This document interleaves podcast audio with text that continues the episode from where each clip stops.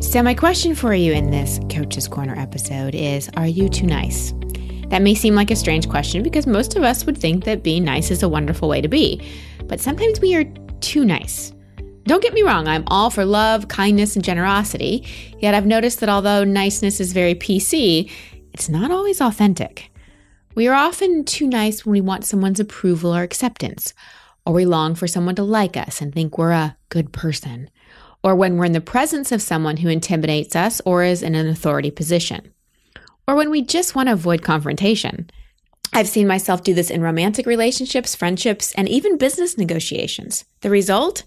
Externally, I upheld the image of being a nice person, yet internally, I left feeling unfulfilled and like I settled for less than I deserved. We think that being nice will get acceptance, approval, validation, or the peace we crave, so we repress our honest feelings and expression. So I'm asking you, can you relate to playing it nice when you actually feel dismissed, upset, not seen, or misunderstood in some way? A lot of us do this because it's scary to be vulnerable. We put our concern about the other person's reaction or perception of us first. We put on a happy face and pretend nothing is wrong, hoping that our niceness will provide the experience in a relationship we're seeking.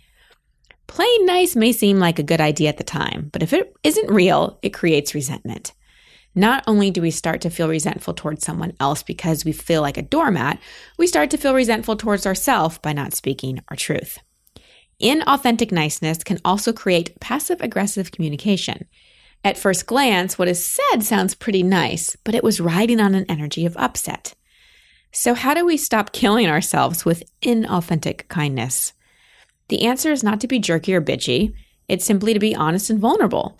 Sharing our true feelings and experience is the nicest thing we can do for ourselves and ultimately for others as well. And we can be honest in a nice way by communicating using ownership language and not blaming anyone else. For instance, when you do so and so, the experience I have inside is XYZ. Or when this happens, I feel blah, blah, blah. So it's ownership, it's using I language. You know, loving kindness is not about being a passive pushover. Loving kindness is about being authentic. And our authentic nature is love, and love accepts everything. All our thoughts and feelings are loved by love. Love yourself enough to honor your experience by telling the truth. This is what will keep you from building up resentment towards others and yourself. Resentment creates a block to the awareness of your true loving nature. Without resentment in your way, you're able to forgive others who you judge as not that nice. You will be able to love others in spite of their behavior. You will be inspired to act with loving kindness, which is the nicest thing to do. So stop killing yourself and others with inauthentic kindness.